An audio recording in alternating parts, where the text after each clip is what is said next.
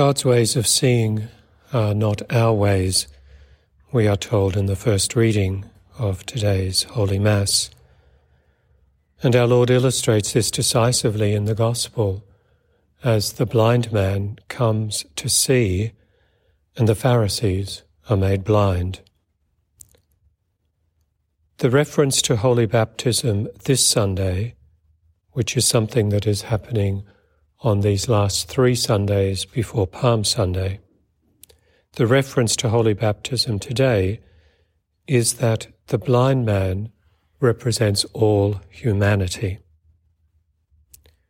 You see, all humanity is born in sin, to use the biblical expression. This is not the sin of personal misdeeds, but original sin. That fatal flaw of estrangement from God that our first parents passed on to us as a result of their disobedience. The blind man is made a new creation by Christ, given light not only to his eyes, but also to his soul. And he comes to faith in Jesus as the Messiah and Saviour. The same was done to each of us when we were baptized. You were darkness once, but now you are light in the Lord, says St. Paul. Through holy baptism, faith was given to us, along with hope and charity. And it is faith that gives light to our life. Faith gives us direction and purpose. Faith gives us consolation in difficult times, and faith gives us the possibility of eternal life in heaven. St. Paul also teaches us in today's epistle that the effects of the light are seen in complete goodness and right living and truth. The fact that we are baptized and have been given the light of faith must make a difference in our lives. Notice the difference that the growing faith in Christ had in the man born blind.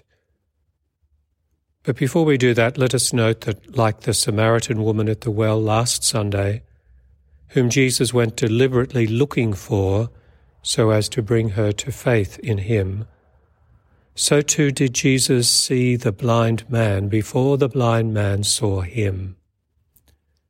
They did not stumble upon each other by some sort of chance or accident.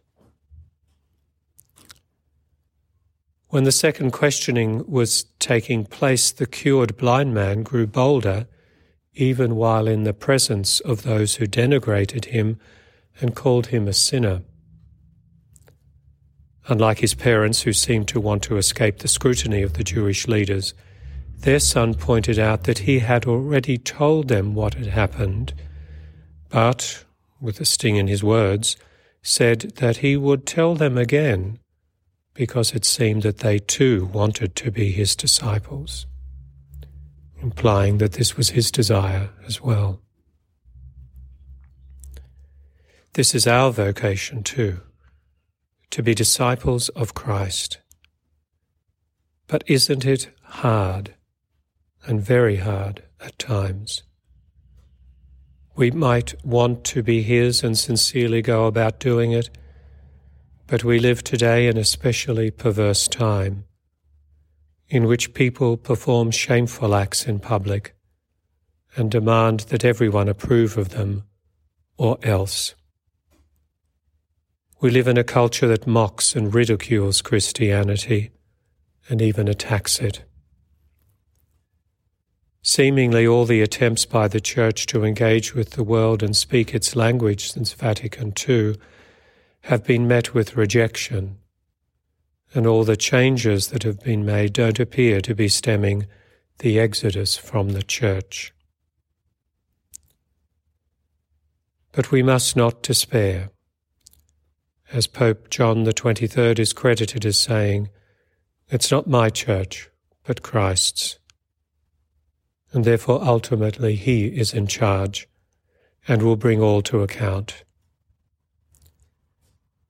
Each one of us, by virtue of the light Christ gives us, is able to produce works of goodness and righteousness and truth.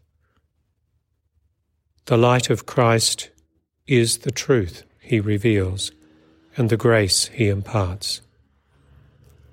These gifts of truth and grace are why we can live as children of the light and why we can be his disciples.